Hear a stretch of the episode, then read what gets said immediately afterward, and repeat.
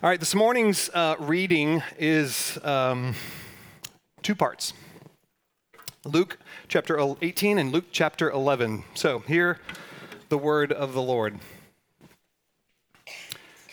And he, Jesus, told them a parable to the effect that they ought always to pray and not lose heart. He said, In a certain city there was a judge who neither feared God nor respected man. And there was a widow in a city in that city who kept coming to him and saying, Give me justice against my adversary.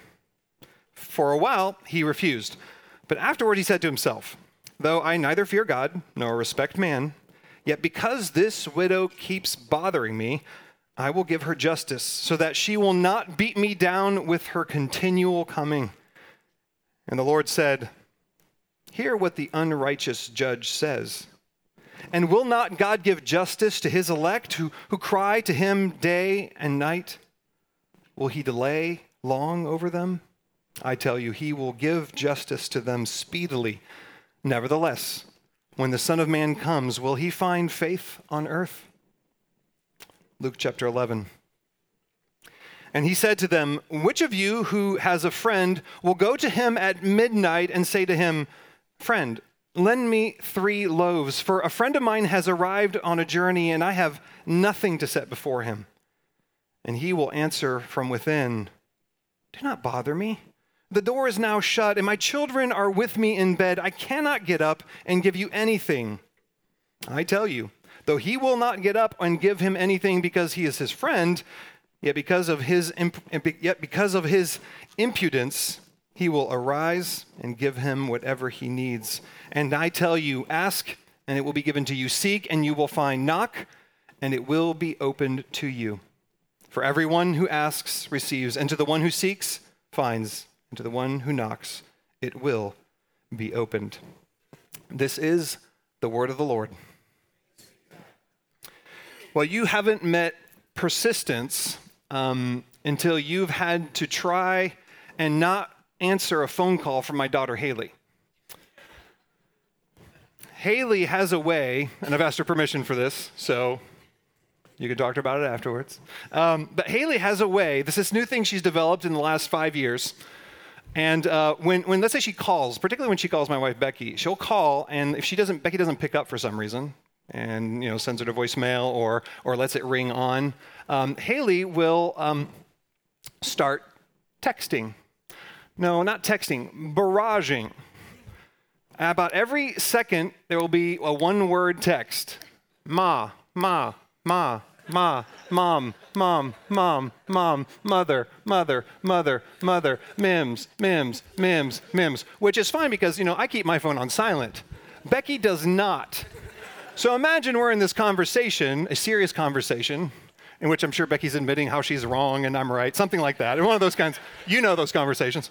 And, um, and you just keep hearing ding, ding, ding, ding, ding, ding. the option of turning it off could be a thing. But here's what's crazy it works. It works. We always have to, in some way, shape, or form, answer. Whether it's leave us alone, we're fighting, or something like that, or or I'll call you later, or even maybe actually picking up the phone and, and, and calling. Now, I am not advocating this, teenagers, as a means of trying to engage your parents and answering your calls when you need them. Parents, I am advocating this as a way of engaging your teenagers when they're not answering. this is definitely a good tool because it does work. But that's, that's persistence. That's um, more than persistence. I think that's, uh, that's impudence. That is shameless audacity. Well, this is uh, your first week, and that's what we're going to be talking about today about persistence. The disposition of prayer, where we're focusing our hearts on this morning, is especially as we close this series. Now, if you're just joining us, we've been building this composite picture of what it means to pray well. To be the kind of people who integrate the variety of dispositions of prayer in a way that, that creates one smooth and effective and transformative and relationally uh, renewing way of praying to God. Till it feels less like discrete elements and becomes one single fabric of relating to God, which is what prayer is. It's, it's relating to God. It's, um, It's to be connected to God in both awe and intimacy. It's keeping company with our Father, which is why the emphasis of the series has been to pray more. And again, not just to pray more, but to become the kind of people who pray more. And therefore know God and love Him more. And so, so far, we've looked at what it means to pray more honestly, which, which means that we don't pray as we ought to be or as, as we should be or as we wish we would be, but as we are. Bring ourself, our real self, to God. To pray more truthfully, which means to pray with our Bibles open, to pray in a way that says, I want to relate to the God as He is, as He's revealed Himself in the Scriptures, and how He would speak to me, that it would be the real God who speaks to me. We've talked about what it looks like to pray more humbly, to pray with knees bent and, and two phrases on our lips Your will be done, and Lord, have mercy on me. We walk through what it means to, to pray more helplessly, to fully depend on God to move, to fertilize, and acknowledging both our poverty and our deep longing that in all things we would believe that apart from Him we can do nothing. And the last week we focused on what it means to pray more expectantly, to pray with, with faith filled hearts, asking confidently, believing that God will answer and that He can do anything. That He will either give us what we ask for or that He will give us what we would have asked for if we knew what He knew. And so this week, we're going to spend this final time talking about what it looks like to pray more persistently asking that God to weave that into this medley of other means of prayer that we would pray faithfully and well. Now, you see this persistence in both of the, um, the parables that I read. The parable of the, of the impudent, um, impudent friend is, is just it's fascinating. If, if you don't understand how Jewish literature works, it can seem like what a strange story, and it is somewhat of a strange story. Now, at the beginning, if you remember, at the beginning of chapter 11, his disciples have looked at Jesus because he'd been praying and they say, Lord, teach us how to pray. And so Jesus spends a few seconds giving them, here is the Lord's Prayer. Here is the way, here are the words that you use when you're praying, praying to the Lord. And then to illustrate, he shares the story I just read. And of course, it's the story of this man who, who finds himself in need of bread. And so he goes to his friend's house and he starts pounding on the door. He starts knocking, and it's midnight. Now, I know for some of you, midnight is just the beginning of the night. I don't know what's wrong with you, but that is a reality for some of you. This is real midnight. This is actually when people went to bed, you know, at normal times, like eight. And uh, so everyone's asleep. This entire scenario is playing itself out where, where no one's awake. This is a real disruption. This friend comes and he starts knocking on the door. And he hears from his friend Leave me alone. It's probably a whisper, and he's saying in his one bedroom house, which was pretty much how everyone lived back then, there was one room and there was one bed, which is why he says, My children are with me in bed, leave us alone. And I think every parent in here acknowledges, right? You do not want to wake up your kids in the middle of the night. I mean, that's, that's impudence alone. The thought, the thought of your children waking up somewhere around midnight or one o'clock, like, what's the odds they're going back to sleep smoothly? Not good. Not good at all. And so, so there's, there's all kinds of factors at play in here. And this, this doesn't even seem to be like a real emergency. Now, it's really not an emergency in our context. You're like, dude, go to Walmart. They're open 24 hours a day, right? So that's not a real problem we have. Three loaves is not the end of the day. We probably have something in our pantry, like some green beans, that would work. In this context, of course, it's way more challenging. We're talking about shame of not having something ready for a guest. Hospitality was a whole nother level than what we experience here in the West now. So, so we're talking about something that's, that's real, and it, is, and it is a challenge to this particular friend, but, but it's not an emergency. Like his wife didn't fall in a well or something. You know, he's not having to, to really rush out and say, we need all kinds of people to, with torches to try and figure out what to do. It doesn't, it's not an emergency, and yet, he keeps knocking. He keeps knocking. And though the friend doesn't want to get up, he realizes that there's really no other option. And at this point, he risks all of his family waking up and gets him what he asks for. He gives in. But why? Why does he give in? Jesus says that he doesn't give him the bread because he's his friend. He actually makes that very clear. It's not because he likes him at this moment. I think he's maybe not his friend anymore at this point. It's not because he's his friend. He says, what? Because of his impudence. Now, I know you were using impudence this morning, talking to your children probably. What does impudence mean? The Greek word means shamelessness, rudeness, discourtesy, lack of sensitivity to with what is proper. It's impertinence. And this is pretty incredible. Think about it. Because Jesus is saying that the model for prayer is bother God. I mean, twice, actually, in both parables, the word bother is there. You're bothering me, the friend says. And Jesus is saying, Yeah, that's exactly how you should pray. Which, let's be honest, is not what you would expect from, frankly, any religion. This doesn't even seem to make common sense. This is how we are supposed to, to ask from God? Shameless audacity? Surely not. But to make sure that his disciples don't miss it, seven chapters later, Jesus gives them another parable. In case there was misinterpretation on the first, Jesus starts talking about this widow. This widow who keeps coming to a judge who doesn't want to give her justice. She just shows up over and over and over again. And this judge who doesn't want to give her justice says after a while, Yet, he says, because this widow keeps bothering me, I will give her justice, so that she will not beat me down by her continual coming. Now, understand, Jesus is teaching his disciples about prayer. Now, I understand what illustrations are supposed to do. This is just a strange story, it's a, it's, it's a parable. And I think this is important.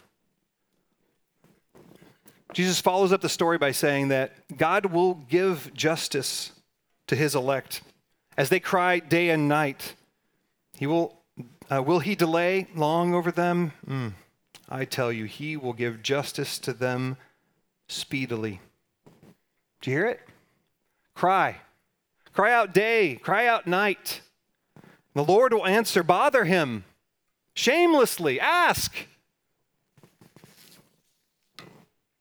Be impudent. Now, it seems like, especially in Luke 11, Jesus seems to give us a physical manifestation of what it means to be persistent or impudent in our prayers. And he, gives us the knocking metaphor. Which, if you think about it, like, like that's not knocking, right? That's just like at our house, a bird hitting a window, right? That happens all the time in our house. I'd be like, someone at the door? It's like, oh no, it's just one thud. It's just a bird. Again. No, knocking is repeated, right? It's over and over and over. That's persistent praying. It's not grandiose, is it? It doesn't seem to capture the imagination. And yet, it's exactly what Jesus invites us into. Repetition that brings about a response. And by the way, knocking is not tapping. It's not, you know, throwing pebbles at a little window. No, knocking is deliberate, it's present, it's I'm here. Someone must respond. I will continue until someone does. Now, you have to remember that this, these are parables, they're not allegories. Now, in an allegory, is when you have all the different, uh, you know this, you're an English teacher, all allegories, and the rest of you probably know it too, I apologize. Um, uh, allegories are where every figure and every person in a story represents someone or something else. So, like, um, like in Narnia, Aslan is Jesus. You know, you don't have even if you don't know anything about Jesus, you're like, this sounds like Jesus. You know, so so Aslan is Jesus. That's that's like an allegory, and everything is something, right? Um, but in a parable, a parable is designed to point to one thing. It's got one message, one point. And here, Jesus was asked how to pray, how to present our prayers. He wasn't asked what God is like when he hears our prayers. So when you listen to this parable, you don't go like, so God is like grumpy friend, angry judge? No, no, that's not the point of the parable. The point of the parable is not pointing toward how does God answer when we pray. It says, what kind of prayers do we pray when we present them to Him? That's the point of the parable. And Jesus says, do you know what kind of prayers? Shameless prayers, relentless, impertinent audacity. That, that's, that's the fabric. Now, does that surprise you? It should. It's, it's strange to think about a, a faith. You think about, think about Islam or Judaism, like impertinence, shameless. That, that doesn't fit, it doesn't work. And yet, here it is. And of course, these parables aren't an anomaly. If you find yourself going into the scriptures, what you discover is that there's all kinds of models of this very kind of praying. Take, take Abraham, for example. Abraham hears from God that God is going to destroy Sodom and Gomorrah because of its wickedness. And he comes, he tells this to Abraham, and Abraham says, I think I have he says, yes, um, in Genesis 18 23, he says, Then Abraham drew near and said, Will you indeed sweep away the righteous with the wicked? Suppose there are 50 righteous within the city. Will you then sweep away the place, sweep believe the place and not spare it for 50 righteous who are in it? And God says, All right, there are 50 righteous, I won't destroy it. And this is when it gets awesome. Because Abraham says, How about 45? 45. What's five, what's five more, five less? What's, what about 45? And God's like, All right, at 45. What about 40? What, what if there's 40? What, all right, if there's 40, if there are 40 righteous persons, I won't destroy this. What, what about 30? But if, there's, if there's just 30? What about 20? If there's 20, I won't. What, what about 10? I, every time I read that story in Genesis, I want to like lean over to Abraham and be like, dude, what are you doing? It's, it's crazy. I mean, the, the shamelessness, the unabashed asking, the bargaining with God. This audacity is striking. You see it with Moses, too. You know, Moses fled from Egypt. He finds himself in front of the burning bush which I know we're always like, oh, right, yeah, it's the burning bush moment. Like, he's in front of a burning bush and it's not consuming itself. So we'll just slide that aside and be like, that's a normal day for Moses. And he's there and God speaks to him. And God says, I have prepared you to send you to deliver Israel. And Moses says, Can you send someone else? And so he says, Well, listen, Lord, I, that's, that's right, but how, how will they know that I'm really speaking from you? And he says, It's okay, just tell them I am who I am. And he says, Well, how they know that actually I have any power to accomplish this. He says, Well, I'm going to give you three particular signs that are unique and, and that are going to show my power. And he's like, oh, Okay, okay. Well, listen, I'm really not good with words. And God's like, It's okay. I made the mouth. So I'm going to take care of you. And then finally, because he's run out of everything else, he's like, So can you just send someone else? I mean, that's, that's, that's, that's the discourse. That's the audacity of like, the burning bush is in front of him. He's like, no, but really, can, can someone else go? And God says, Aaron's on his way. Now, just a few chapters later, not too far after the section we read this morning, um, Moses is, um, is talking to God. And he's saying, God said, You know what? These people have turned their backs against me. I'm going to start over with you. Actually, you guys move on. I'm going to, you guys go ahead and move on, and I'm not going to go with you anymore. It's amazing. Moses turns to God and he says, Well, I'm not moving if you're not going with us. He, he, he turns towards God and says, Listen, you said, you promised that you would be with me. I said I didn't want to do this, and you said, I'll be with you. And so now I'm calling you on this. I'm calling you back to the thing that you said you would do, the thing that you would be. Remind you of your promises. God, you have to be consistent. How in the world does Moses speak to God like that? How does he have that kind of audacity, that kind of chutzpah? Well, we see probably most, maybe most poignantly because of who it is in, in Christ in the garden. In Matthew's account, you see Jesus three different times coming saying, Lord, would you let this cup pass from me? But, but not as I will, as you will. And he goes back and finds his disciples asleep and comes back and prays one more time. The same prayer, it says. And then he comes back, they're still asleep, and he comes back and he prays the same prayer again, pleading, asking the Lord. So it's all over in the scriptures. This audacious, persistent, expectant Lord, I have to see this change. Something has to happen. So, what, what does this persistent, persistent prayer produce? That is a great alliteration. Well, persistent prayer produces the results of persistent prayer are a couple things. First of all, it, it, it purifies, it, in a sense, it cleanses our prayers. It allows our prayers to become, through their repetition, to be honed over time, to evaluate the motive underneath the motive, to, to discern what kind of demands are embedded in them. We are just praying this morning, and Art was saying, like, Lord, we don't demand this, we ask this. So, what kind of, what kind of demands are in it? What, what kind of tentacles of, of idolatry are wrapped around the thing that I'm asking for?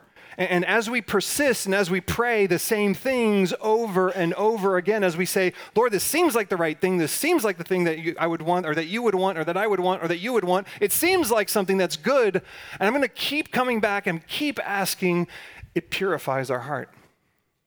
It begins to cleanse us, it gives us an opportunity for refinement. Both the heat and the time do their work. Well, that's one of the results of persistent prayer. The other is, is that it clarifies our prayers. Is this really what we desire? Is the thing that I'm asking for the real thing, or is there something deeper? Is there something more that I'm actually longing for from the Lord? Is there a thing under the thing that I truly desire? By praying more persistently, we make room for God to reshape and reorient our hearts towards His good purpose in His kingdom.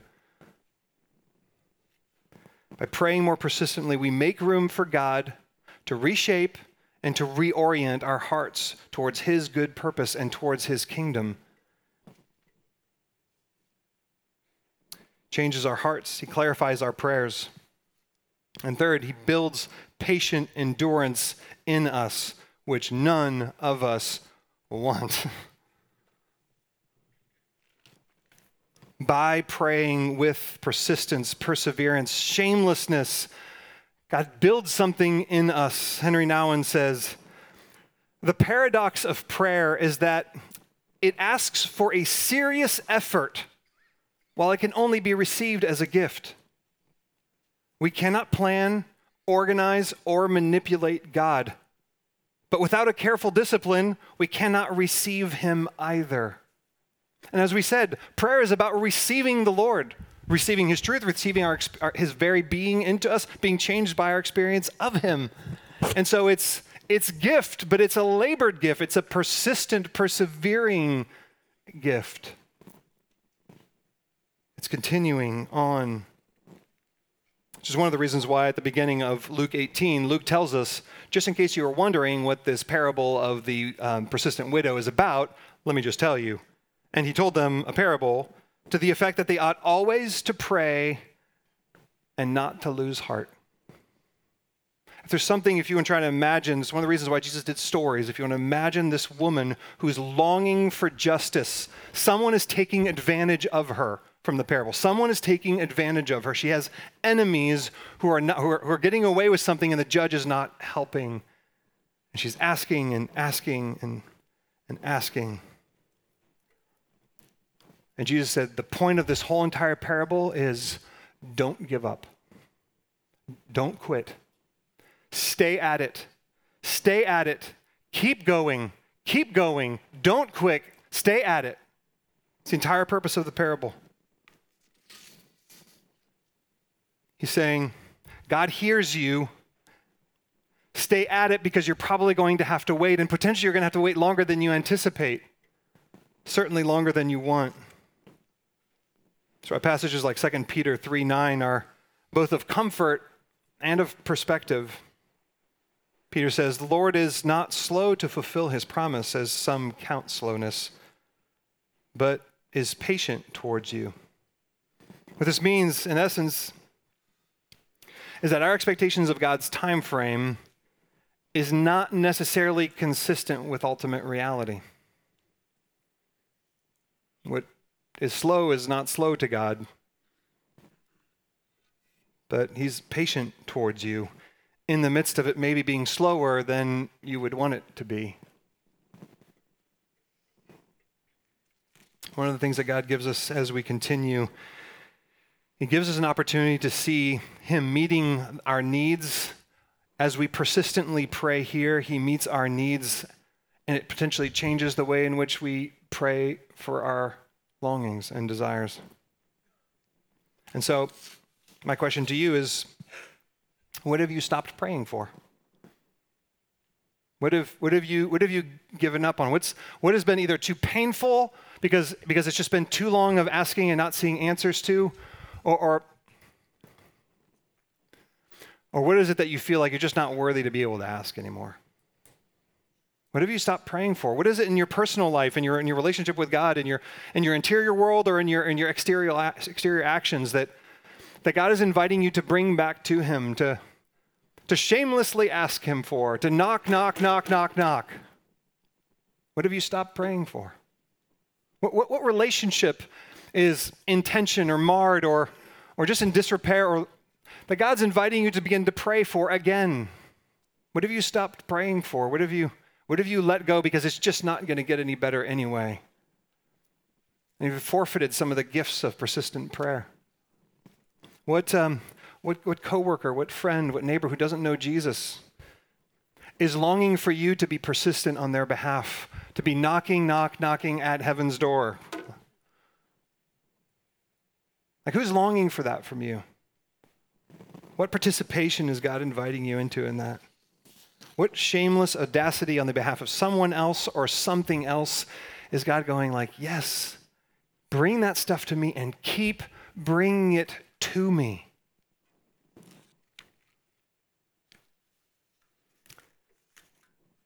Persistent prayer is active waiting. Persistent prayer is active waiting.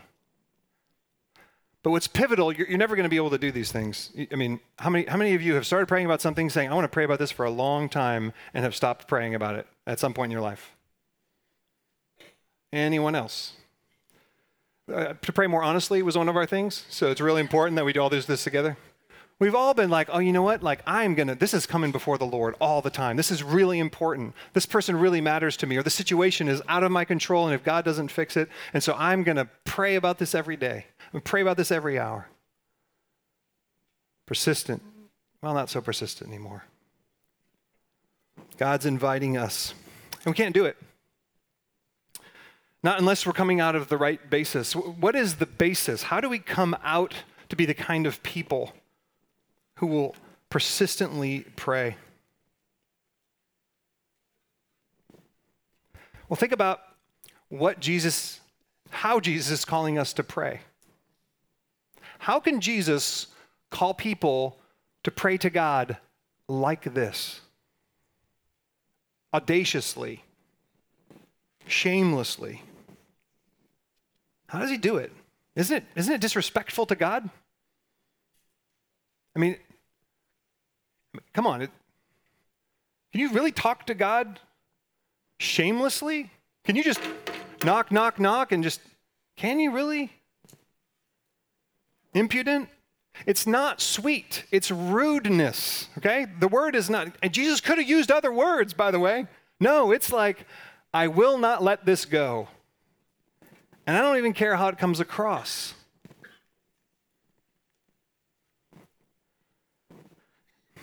God loves us, why would He, and he, he knows what we need, why would He call us to pray like that? With that kind of audacity and shameless. Why would He call us to do that?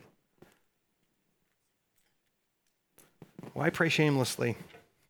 Well, the simple answer is we pray shamelessly because we're His children. And the more that we pray shamelessly, with audacity, the more we become like his children. Let me see the children in the room. If you're a child, raise your hand. Well done. See, children raise their hands. Gosh, we can learn so much. You can put your hands down. the commitment. Um, if you're thirsty at 3 o'clock in the morning, kids, can you go into your parents' room and ask them for a drink? Little children. when Haley was, um, was, you know, feety pajamas that season, um, some oftentimes in the middle of the night, she would come, you know, knock on the door, and it was always like knock, knock, push, you know. Um, it's 3 a.m., you know, so, uh, and she would often ask us for a drink. And um, now, if Becky, in the middle of the night at 3 o'clock in the morning, had rolled over and been like, hey, Matt, can you give me a glass of water? I'd be like, are, are you sick? No, no, you're not sick? Did you, did you break your legs? Why am I getting you a glass of water? Get your own glass of water. But that's not the case with little Haley, is it? No, no, I, I get up and I, I, get her a glass of water. Why? Because, because she can ask, because she's, she's a child. It's one of the reasons why Haley can text us 65 times in a row to get our attention. Because she knows that she belongs to us, that, that we love her, and that she can, she can knock like that and, and she's not at risk of not being accepted. She knows she's a child. She knows she belongs. You see, only children are audacious with their parents. What's of course terrible is we lose that, right? I mean, all the kids whose faces went down, like, yeah, no, I can't interrupt my parents in the middle of the night. That doesn't go well. Is all, all, we, we begin to lose it, right? But when you're a little child, you'll ask your parents for anything, shamelessly. It's a snow day. Can we go to Disney World? That's reality. Shamelessly, though, right? Why not? How come? If I pack my own bag, can we go? You know, I mean, it's just shamelessly. Why? Because, because they're a child, a child to a father.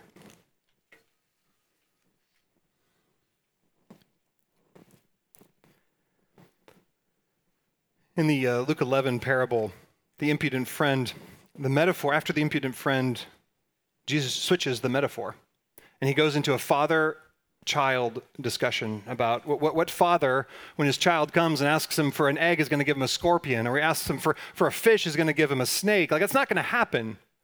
So he changes the entire metaphor from a, from a friend who's being, who's being importuned and to, to a father and a, and a child. Of course, it, he begun the chapter by saying, This is how you pray. You don't pray our King who art in heaven. You don't pray our Creator who art in heaven. You don't find yourself praying, listen, our, our judge who art in heaven, not even our God who art in heaven.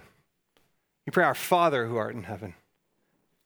Somehow, in the, in the mystery of how God has chosen to design and lay out our relationship with Him, He said, I want you to understand that the primary relationship that we're going to have is father and child. And if that's the case, then Jesus goes, Oh, by the way, if that's the case, then you can ask shamelessly. You can come knocking on your dad's door anytime, 3 a.m., about anything, and keep knocking. He hears you. You can come because you're his child. That's adoption. It's possibly maybe the one of the most profound, if not the most profound theological reality that we get to live and walk in.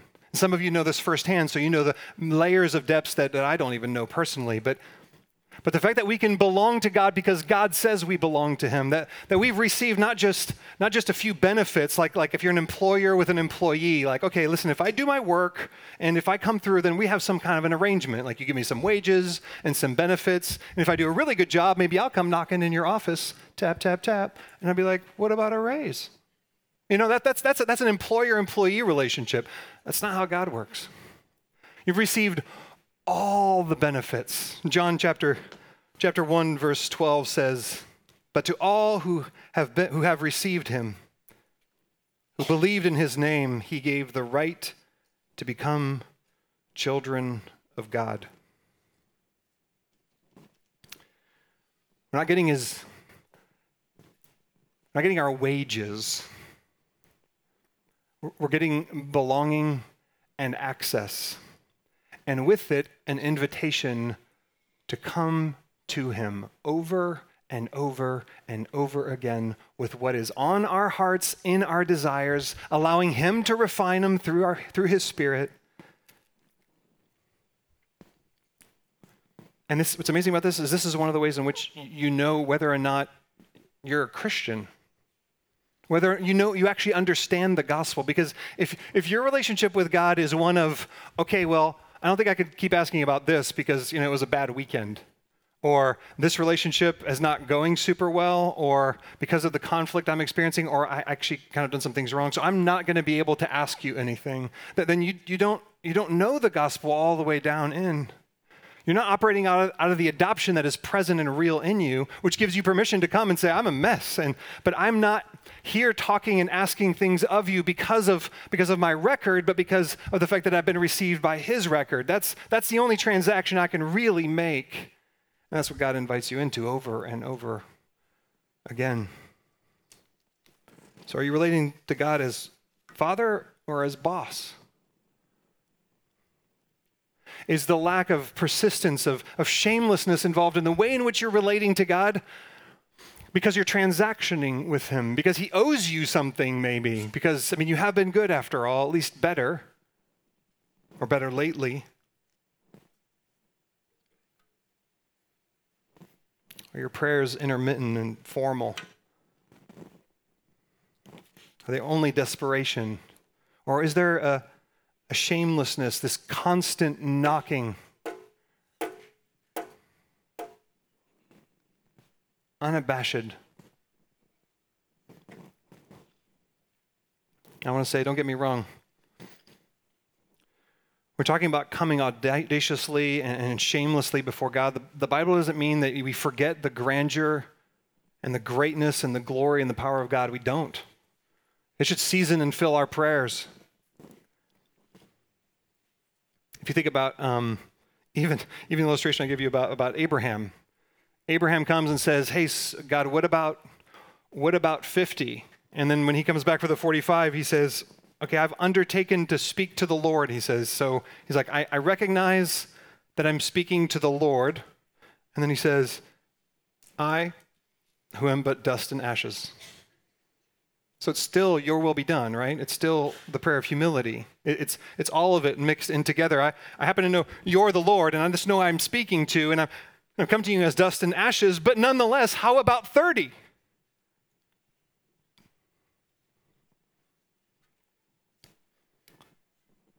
Moses gets near to God, and God says, Take off your sandals. You are on holy ground. That's real and it's, and it's true. Of course, God is majestic. Of course, we don't forget that when we pray. But think about how unbelievable it is that, in spite of the fact that he is holy, in spite of the fact that he is majestic, in spite of his grandeur, he still says to come shamelessly. It seems like they both shouldn't be true. The fact that they can both be true is because we're his children. And so we come with both of those things, and ironically, the one ends up leading us to the other. And so we don't come as peasants to the Lord. Oh, we are his servants, no doubt about it. We come as sons and as daughters. And this is the disposition of the, that is unique to those of us who've been adopted and can unfettered have access to the rights of a child. We get, loved ones, we get, we get audience. Not because of merit, but just like, was it Prince William? Don't they have two kids or three kids? I don't know. I don't keep track of the royals. William, right? Okay. Um, there was the wedding recently. I get thrown off yeah, Harry's the other one. Um, his kids, when they run into the room, do they have access because they're royal family? No, they have access because they're sons and daughters. Oh, and he's very important. There's a lot of people making sure people don't get to him that shouldn't be getting to him. But you know who has full access? His little ones. I don't even know that his dad has access to him in that way. but his kids do. And as we, as we close this series, what I, what I want to invite us into is to recognize that as we think of the totality of what it means to come to God, to pray more, that if we're not coming as his children, as ones who, because of the work of another, have been brought into a family that can never be taken away from us, we've been given a new name, a new identity, a new inheritance. We're home.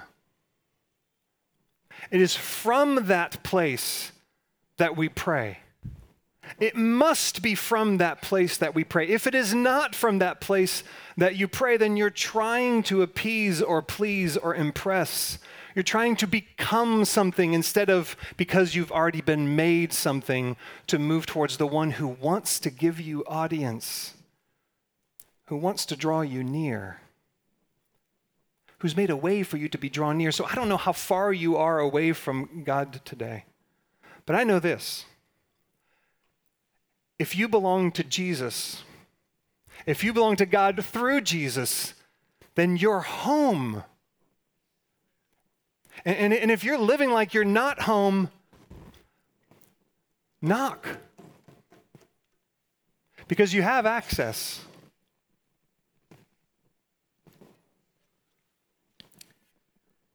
Loved ones, the Father wants you to keep coming pray more persistently is to pray as an adopted child of a listening father, shamelessly asking, consistently returning, and actively waiting.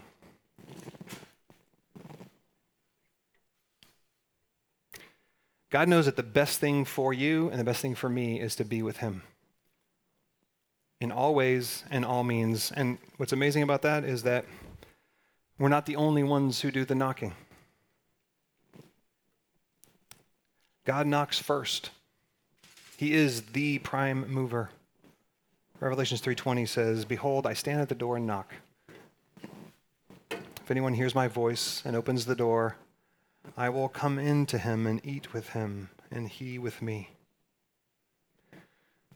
The amazing reality of the gospel is not, not primarily that we have unfettered, shameless access to our Father. It's that we can come knocking at any time. It's the fact that He has come knocking for us. That He's doing so right now in areas of your life that maybe you're not able to hear. That He came first and that He He knocked and His invitation was, Will you let me in? And for those of us who said, You can come in and, and, and eat with me and, and I with you, and we be, be together, then we get to celebrate a meal that reminds us of that, the depth and the magnitude of what He accomplished in that. He's always knocking. And it's because he's always knocking that you can always be knocking. You see?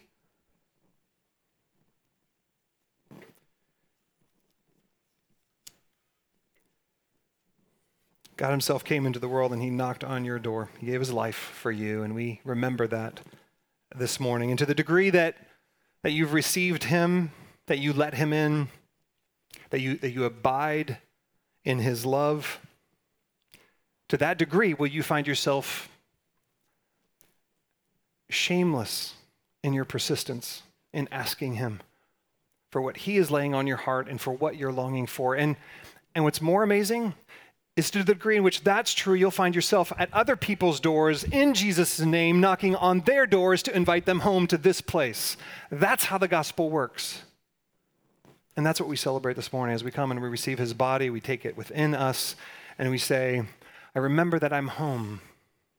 This is, this is the meal for, for people who are home, who are part of the family. It's a family meal. Been received in Christ and been brought in, adopted sons and daughters. And so if that's you this morning, then, then I invite you to come and receive these elements. Receive them from the Father as a child. And if you're here this morning and and you you haven't been brought in because you you at this point are like i'm not sure about this jesus thing the christianity is weird and just strange things we read this morning and i'm not sure what to do with all that and if that's you then i want you to, to listen i want you to listen for the knock and, and maybe it's faint in you because you're like la la la la but listen for the knock because christ is knocking he is He's drawing you. He's, he's calling you. And if you sense any of that, then, then respond to him. Open your heart and say, Come on in. I don't even know exactly what that means entirely, but I want you to come in. I want you to rule my life. Give myself to you as best I know how in this moment. I repent of all the ways in which I'm trying to make my life work, and I give myself to you. Can I be adopted by you? That's what it means to become a Christian, is to be a child of God in Christ. Let's pray. Father, what good news you have given us in Jesus. What life you have given us by taking us home and making us your own. And Lord, I just want to ask that for every heart and soul this morning that does not feel like a child, that feels far away from home, that feels seems rejected, that there would be a turning, that they would hear your your call, your knocking at the door saying, Come home. Father, we ask that, um, that we would receive more of you as your sons and daughters, that we would be more bold and honest and truthful, and that we'd be more expectant and, and persistent, that we'd find ourselves more humble and helpless before you as we pray. We want to be the kind of people who are changed into the very reflection of Christ. And we want to we want to just pray like him. We want to pray in his power and in his life. So would you do that for us in the days, weeks, and months to come? We want to pray more that we may know and love you more. You're the best thing. So ask that we would receive that even now as we take these elements in the name of Christ our Savior. Amen. Loved ones, come forward, receive the body and blood of Christ for you.